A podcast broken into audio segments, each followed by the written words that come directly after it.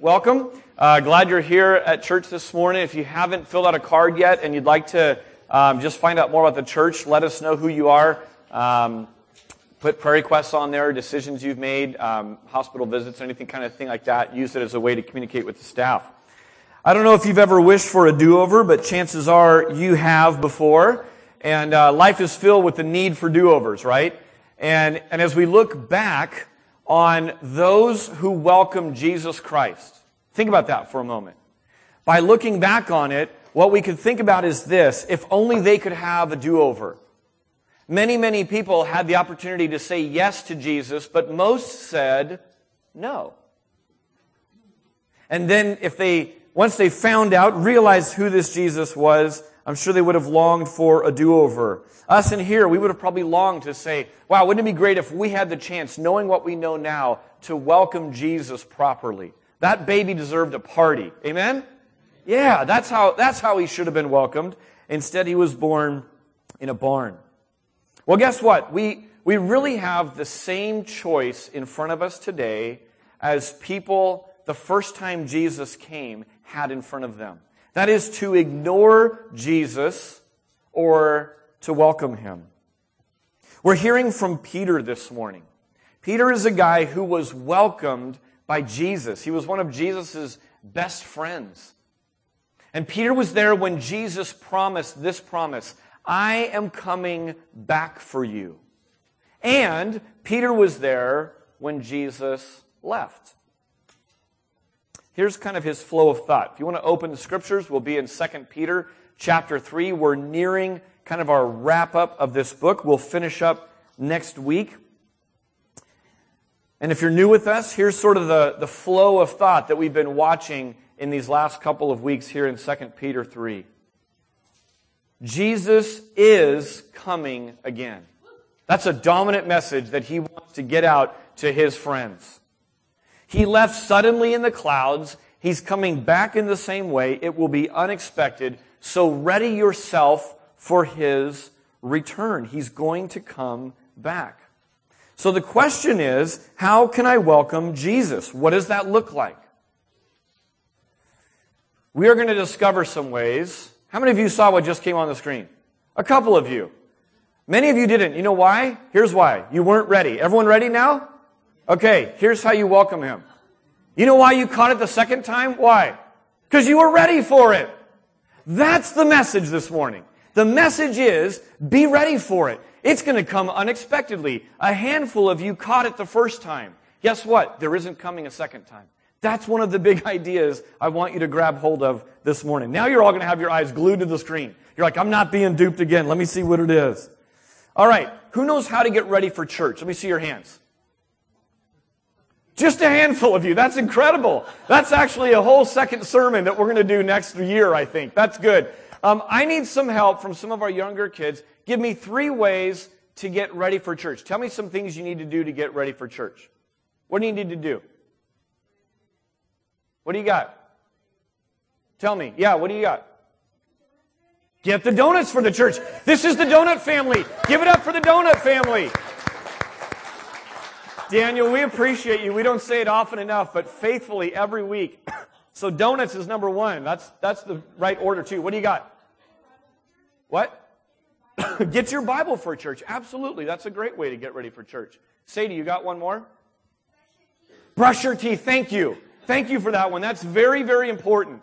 Um, all right, so those are three ways to get ready for church. Here's what I'm going to do. I'm going to give you this morning three ways to get ready to welcome Jesus. Okay? So if you're taking notes, you can, you can kind of follow along and fill these in. Here's the first one. Get ready by pursuing godliness. Get ready by pursuing godliness. Look at verse 11 of chapter 3. Remember, Peter's talking about all these things that are going to take place on this planet. And then he says this in, in, in, in verse 11, 2 Peter chapter 3.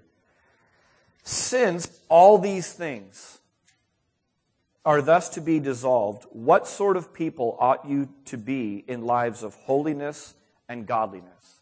Now, taken by itself, it sounds like a question. It's not, it's really a statement. What he's saying is this Since these things are, are, are coming, live a pure life. Now, some of you already know this, some of you are about to find this out, but there are lots of things to go after in this life. There are lots of things. Here's the message of Peter pursue God. Go after God. Go hard after God. First, this means getting on the right side of God. You know how you do that? You do that by agreeing about your sin with God instead of arguing with God about your sin. And after you just agree with God about your sin and recognizing the wrong that you've done, you seek to make things right.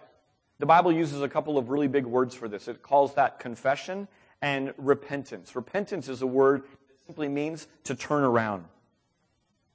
Second, we accept the way of salvation. The way of salvation is trusting in Jesus Christ for the forgiveness of our sins. Two things happen as a, uh, as a result of this. Number one, God forgives you. That's huge. But secondly, after He forgives you, He begins to transform your life. We call this being born again. Rico, thank you for your words. Coming up next service, but Rico and the two that are getting baptized next service have begun to have their lives transformed by Christ.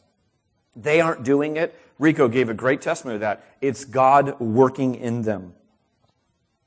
I don't know about you, but I am thrilled. This is something that wakes me up with a smile on my face most every day. I am thrilled that I don't have to beat my bad habits before God accepts me. I don't have to beat my bad habits before God accepts me. If I had to beat my bad, my bad habits before God accepts me, I'd be waiting a long time for God to accept me, right? We're all there. We're all there. But once God accepts me, and the way God accepts me is through Jesus Christ. We talk about this a lot from our Galatians series. We get Jesus' resume. It's as, if it's as if God the Father, the righteous judge, looks at Jesus' resume and says, That's you, you're in. And Jesus took our crummy resume, our flawed res- resume, and he took it on himself. That's what the cross is all about. That's why we sing about it, talk about it, reflect on it. Once we're accepted by God, here's what happens God begins to give us new desires. Rico touched on that. New power to overcome sin, new ways of thinking, new attitudes, and that's the transformation. So when it says live lives of holiness and godliness, that's exactly what it's talking about. It's this transformed life that God begins to form in us. We have a saying around here that we like a lot come as you are, but don't stay that way. Come as you are means this don't clean yourself up before you come to church. Don't try to kick your bad habits before you get right with God. It's impossible. That's the good news of the gospel. So come as you are, but don't stay that way. We will love you around this place enough to tell you the hard truth. We will love you around this place enough to allow you to tell us the hard truth. Jesus is filled with truth and grace. So, in a graceful way, you'll hear the truth around here.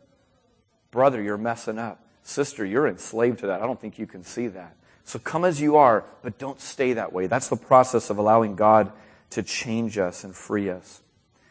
Now, there's certain kinds of knowledge that produce action. Where's an Adam? Is there an Adam kid in, in the? Oh, there are. There, the youth are off. Travis, you're here.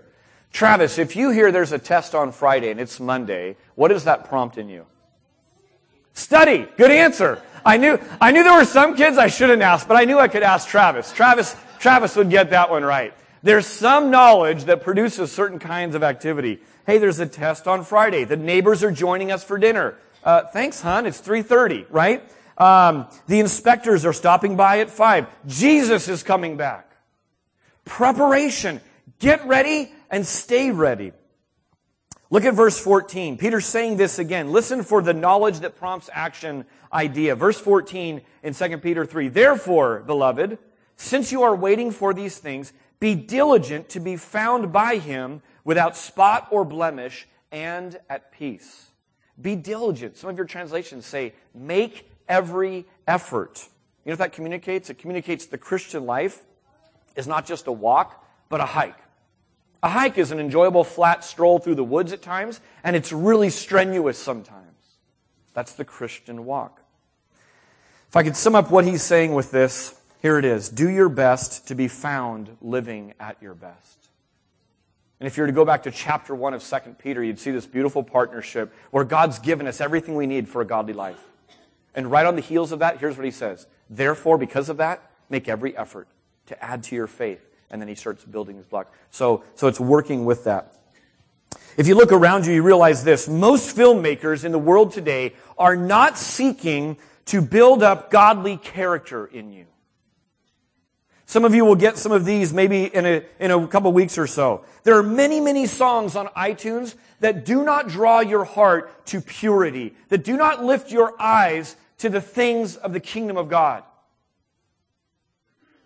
Here's what that means. That means that you need to choose. Man, I, I can't believe what Rico said. Rico and I reviewed some of the things that he might say on Sunday. I don't think he said many of them. He said it better this morning. But one of the things he said was this the idea of discernment.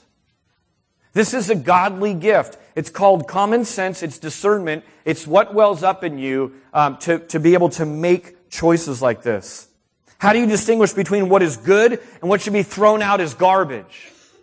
It's that still small voice in you. God's given it to you. You don't even have to profess Christ to begin to know these things. It's called your conscience. How careful are you with what you put in your mouth? I mean, think about this for a moment. What about grandma's fruit cake, right? I mean, you take fruit and cake. Those are two really good things, but together, they're an awful thing, right? I was duped as a kid. I was like, fruit cake, bring it on. And one bite later, right, I was scarred for life. So I don't ever eat fruit cake again. But when you see fruitcake, here's what you do. I know you. You're like, what is in that thing? Because it looks shiny and, and colorful, but I don't know if I want that in my mouth. Right? You're cautious about what you put in your mouth.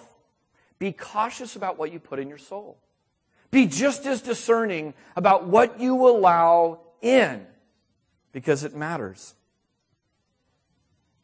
There's one more part of living godly that I want you to circle. It's on your notes. Verse 14. And at peace. So he, he says earlier, be diligent to be found by him without spot or blemish. That's more godliness, holy living. And then these three little words, and at peace. Did you know that the way that you treat your younger sister, the way that you treat your parents, your neighbors, your spouse, most likely has a lot more to say about your love for God than church attendance? most likely has a whole lot more to say about your godliness than your Bible knowledge? Are church attendance and Bible knowledge good? I'm a pastor. The answer is yes. As a Christian, the answer is yes. unequivocally. But the way that you treat other people is important. Look at James chapter 3, verse 17. You can just jot this down. You don't need to, to write it down. I'm going to put it on the screen for you. He says this, real wisdom, God's wisdom, begins with a holy life and is characterized by getting along with others. It is gentle and reasonable, overflowing with mercy and blessings, not hot one day and cold the next, not two-faced. You, you can develop a healthy, robust community that lives right with God and enjoys results only if you do the hard work of getting along with each other. You're going to read a short little letter this afternoon that'll take you about 20 minutes. Go to 1 John in the back of your Bible. The book of 1 John completely agrees with this idea that your godliness is wrapped up in your relationships. So you being a-okay with God and terrible with everyone else, that doesn't jive according to the Bible. The Bible says those are, those are linked explicitly. So, not only do you get ready for Jesus' return by doing your best to be found living at your best, but secondly, by looking forward, by eagerness. It's December. Is anyone anticipating anything right now? Anyone at all? A little bit, right? There's some eagerness. There's some anticipation. Christmas is the season of that. Excitement is in the air. I don't know if you've ever tried to stay awake on Christmas Eve. Anyone ever tried to stay awake all through the night on Christmas Eve? Absolutely. My parents told me about a time one time I tended to sleepwalk and do all kinds of crazy things in my sleep when I was growing up. And they said that one time I remember trying to stay awake every year, and I'm not very good at it. I'm still not very good at it, but now I give in much easier. But I, I was trying to stay awake one time, and I came down um, to, to the, down the stairs, and my parents were down there. And uh, they said I just came and sat down on the step, and they kind of were like looking over at me. It was pretty late, and uh, they were wondering what was going on. They said, they said, "Go, go back to bed, David." And so they said, I got up and I, I went a step, step or two and I sat back down. And so they said, uh, go back to bed. And they just kind of walked me back up. And, and in my sleepy brain, I guess all I could track with was a step or two at a time. But I finally evidently made it back. Now, did I stay up because it was a chore and someone told me I had to do it? Of course not. I stayed up and it wasn't easy, but it wasn't a chore. It was hard work, but I did it because I was longing for a great day that was coming. Christmas morning was about to arrive. And so I was staying awake. You know what Peter's doing? Here's what Peter's doing. Peter is saying this. He's saying, stay awake for Jesus in that same way. It's not a chore to look expectantly for the return of Christ. It's staying awake on Christmas Eve. It's excitement. It's anticipation. And we welcome Jesus by having that in our minds. If you remember from last week, there was a metaphor of what Jesus' return would be like. For those of you who are here, it was a thief. He'll come like a thief when we least expect it, right? Another biblical metaphor describing about Jesus' return um, is, is birth pangs. The idea of, of how a pregnant woman suddenly will, will start to have, have pain come on her. Think about what the phrase we're expecting means. It means we're having a baby. We're not exactly sure when, but, but we're having a baby. And this news is, is massive. It comes with a season for, for the woman at some point to say this, honey, it's time. Now, we're going to have a welcome lunch after second service, and so it might be fun to ask some of the honey, it's time stories that are out there, because there are some funny ones. This is when the woman is there and she realizes, wow, I think I'm about to give birth. And so she says, honey, it's time. Sometimes women are very calm about it and men completely freak out about it. Sometimes women say it, the men don't get the message. Sometimes women say it and the husband remembered from last time that that calm little voice isn't the real one. It's wait till she says, honey, it's time now! And that means go get the bags. And so there's all kinds of stories that are out there. Um, we, we have several kids, and for us, two, two of the ones that stand out were um, Tegan, my, my wife was, um, this was her fourth child by this time, so she was fairly calm. And she kept kind of putting it off, and I was like, honey, is it time? Honey, is it time? And she was like, no, I'm good. And she realized, she's like, oh, I'm just going to sit in a hospital anyways. And in my mind, I'm going, I do not want to deliver this baby. That is not on my to-do list tonight. I don't want to do that. And so finally, she says, all right, it's about time. And my wife's pretty calm, you know, Becky. And so, um, so we get to the hospital in the middle of the night, and literally at Good Samaritan Hospital, we could not find a way inside. Literally, we, we could not get into the hospital. And I'm like, well, now this is nuts. Now we're here, and I'm going to have quite a story. It'll preach well, I'm sure. But we can't do this in the parking lot. And um, so that was one. And the second one, some of you enjoyed one of our Honey It's Times with our adoption. We, uh, we had men's group going on one time, and some of you remember that Eli from um, one of our kids from Ethiopia, his case was really delayed, and we were just praying like crazy that God would allow this to go through. And for the adoption world, honey, it's time is getting an email from an adoption agency or from a foreign government agency or whatever else it was. And we had just prayed at men's group, pouring out our heart, God, would you, would you open the door for this to happen? And then several friends from men's group came. We were watching a late night Sharks game, and Becky had checked one more time with the embassy over there in, um, in Ethiopia and got the email. And she's sitting there with a room full of our friends from church. And basically, in adoption terms, she said, honey, it's time. And 24 hours later, I was on a flight to Ethiopia to go bring him home. So that was, that was one of the exciting ones in our household that was so fun. But the honey, it's time, and the idea of expecting prompts preparation. Write that down. Expectation prompts preparation. Expecting Jesus is not exactly the same, but don't you get it? He is coming. There is a baby coming. We're not exactly sure when, but we know that it's coming. And we know that each day that passes is another day closer to Jesus' return. When someone finds out they're expecting, it leads to a lot of doing for most people. Think about you if you've had a child. Eating healthy, rest, exercise, lots of pickles, um, learning the best route to the hospital, uh, lining up help, fixing up a nursery, making sure that the bags are packed, and then you just take lots of walks near the end, trying to let gravity help you out. Consider the alternative. Someone comes and says, Oh, you're expecting, congratulations, you want a boy or a girl? Eh, I hadn't really thought about it much. Uh, how about names? Have you, have you, have you thought of that? Uh, there's lots of names out there. I'm sure we'll just kind of assign one at some point. Uh, how about a nursery? Are you, are you building up a nursery for the child? Are you excited about that? uh, you know, I'm killing my video games right now. They're, they've got me pretty tied up. I'm kind of busy with that, so haven't put too much thought on that. Uh, well, where, where are you having the child at? Ah, I'm sure whatever's open at the time. You know, I'm sure we'll find somewhere to, to have the child. Now, someone who's responding that way, either one, doesn't really believe that a baby's coming, right? Or they are completely clueless about what expecting means, what having a baby is all about, right? And so it is with us. Look at verse 12. Listen for the anticipation and for the excitement. Verse 12, waiting for and hastening the coming day of the Lord. Verse 13, we are waiting for new heavens and a new earth. Verse 14, beloved, since you are waiting for these. And he goes on to give some instruction. This is really happening. Get ready. Last night I held a five pound, nine ounce baby that was 24 hours old. It was the tiniest little peanut you've ever seen. She was beautiful. And as I sat there and held this baby, I remember doing this couple's wedding not that long ago. And I said, how surreal is this? They said, I know, it's crazy. And uh, even though it's kind of real for a while, now they're holding a baby and their lives have changed for forever. And they're sitting there just in this glow of new parenthood.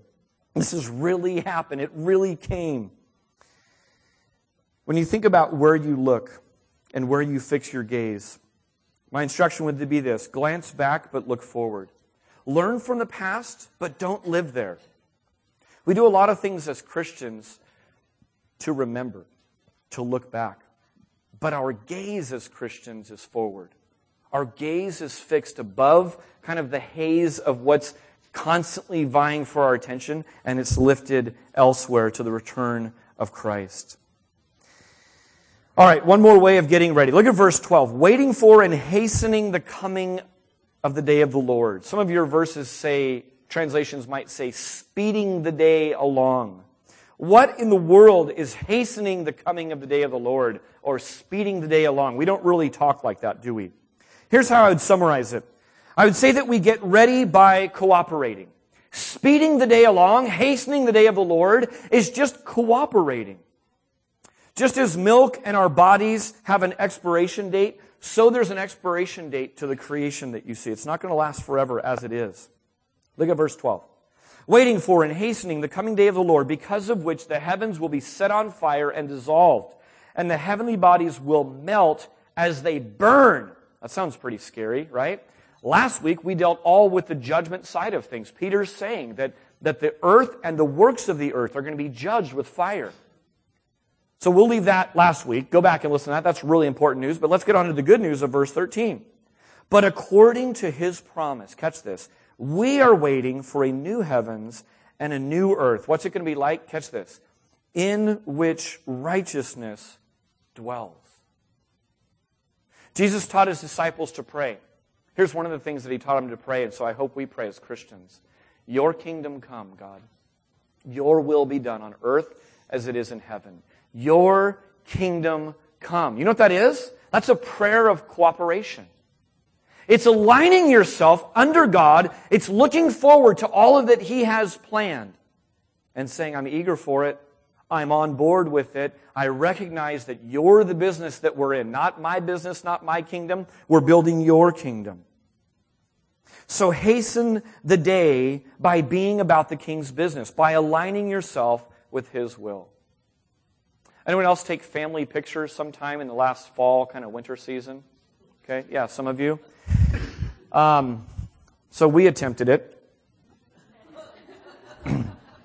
and uh, and we, we told our older children, we said, listen, we know you're not thrilled with this, but this is going to go a lot smoother if when it comes time to take pictures, you look at the camera, you hold still, you keep your eyes open and you give some semblance of a smile. Okay? If you are doing that as the older children and not acting like four year olds, then this will go fairly quick. Because there's coming an end to this process, that is the family picture, and you getting on board with that will speed it along. Catch the picture? Okay, what characterizes four year olds when you're taking a family picture? I jotted down a couple of things distraction, narcolepsy, movement, forgetfulness. Okay? Let me show you an example. So here you have uh, a smiling family, and everyone has their eyes open and they're looking at the camera, except for a couple of people. Eli is all of a sudden utterly enthralled with his, with his older brother Ethan, and he's just giving him the sweetest smile. And um, the other four year old suddenly discovered her feet. And she chose this moment to be thankful for her feet. Here's example number two. You have a smiling family, most looking at the, at the camera, but one of them has suddenly fallen asleep. And we've never seen this uh, characteristic before, but here it is. Uh, here's another one. Smiling family, most looking at the camera. However, three of them have completely run out of smiles. Um, there comes a point at which you can no longer produce a smile, real or otherwise. Eventually, um, chaos ensues. Uh, but one person in the family kept his wits about him and called for help, which was which was good. Uh, we tried a different method, which is where the parents now hold the four-year-olds. You can see how good that's working. Leaves. Um, and the other ones in the family got jealous and they wanted to hold someone also, so they picked someone up. And because we're an odd numbered family, uh, Tegan just held herself there in the front. Cooperating with the family picture as the older ones speeds the process along, right? So it is. We get ready for Jesus' return by cooperating with what he's doing. In fact, here's even a better picture. The olders are helping the youngers along. Get in line with figuring out what their place is and how to speed the mission of lo- uh, speed the mission along. I don't know if you know this, but your verbal testimony, what Rico just did in front of a church, what you do tomorrow at the office, your verbal testimony about Jesus Christ speeds along his return. Listen to Jesus in Matthew 24, 14. And this gospel of the kingdom will be proclaimed throughout the whole world as a testimony to all nations, and then the end will come. Isn't that cool? So world missions and local evangelism, that is cooperating with God and that is actually speeding the return of righteousness dwelling on the new heavens and the new earth. That's what we're about as Christians. Welcome Jesus back by being found ready. I want to close with this passage from Hebrews 10. Hebrews 10:22 says this, "Let us draw near to God with a sincere heart in full assurance of faith, having our hearts sprinkled to cleanse us from a guilty conscience, and having our bodies washed with pure water. Let us hold unswervingly to the hope we profess, for he who promised is faithful." And let us consider how we may spur one another on toward love and good deeds. And let us not give, us, give up meeting together as some are in the habit of doing, but let us encourage one another. And all the more as you see the day approaching. That's the return of Christ. Come close to God. You know when you will pursue God is when you think you're accepted by Him. You know when you'll run from God? When you don't think you're accepted by Him. In Jesus Christ, we get the resume of perfection. God sees us as He sees His Son. You get that. You receive that. Guess what? You are drawn towards your Heavenly Father. You're drawn home. You don't get that. You'll run from God every single time. He also says, hold on. Hold unswervingly. That means keep watchful. Stay awake. On guard, right? Stay watchful about what you're hoping in. What you anticipate, what you're eager for, what you are looking forward to today says a ton about what's going on in your heart and in your soul. If it's for the weekend, if it's for the Sharks to win the Stanley Cup, if it's for some presents under the tree, if it's for the return of Christ, those say a lot about what's going to go on this week in your life. Finally, look forward. The future prompts some actions today. Church, let's get creative on how to continue to spur one another on in the journey. The journey doesn't last forever. There's an end point. Let's get creative on how we keep encouraging one another and let's keep that end picture in mind. Pray with me. God, we love you and we're thankful for you sending your son. We're thankful for your word that instructs us on how to live in this life. Not as pre programmed robots, but as human beings with a choice to welcome or ignore you. Father, I pray that this body of believers would live in such a way, God, that it's unmistakable that we're living for a future date, that we're storing up treasures in heaven and not here on earth. God, for maybe some who've been duped by this and this morning are having their eyes opened up, their mind is opening up to the possibility that a baby born 2,000 years ago has anything to do with them at all. God, I pray that you would awaken, stir, and fan into flame your truth. God, for those that you've revealed this to, let us walk humbly with that, knowing that we weren't righteous to seek you, but you were gracious to us. Let us be diligent to be found in you. In Jesus' name, amen.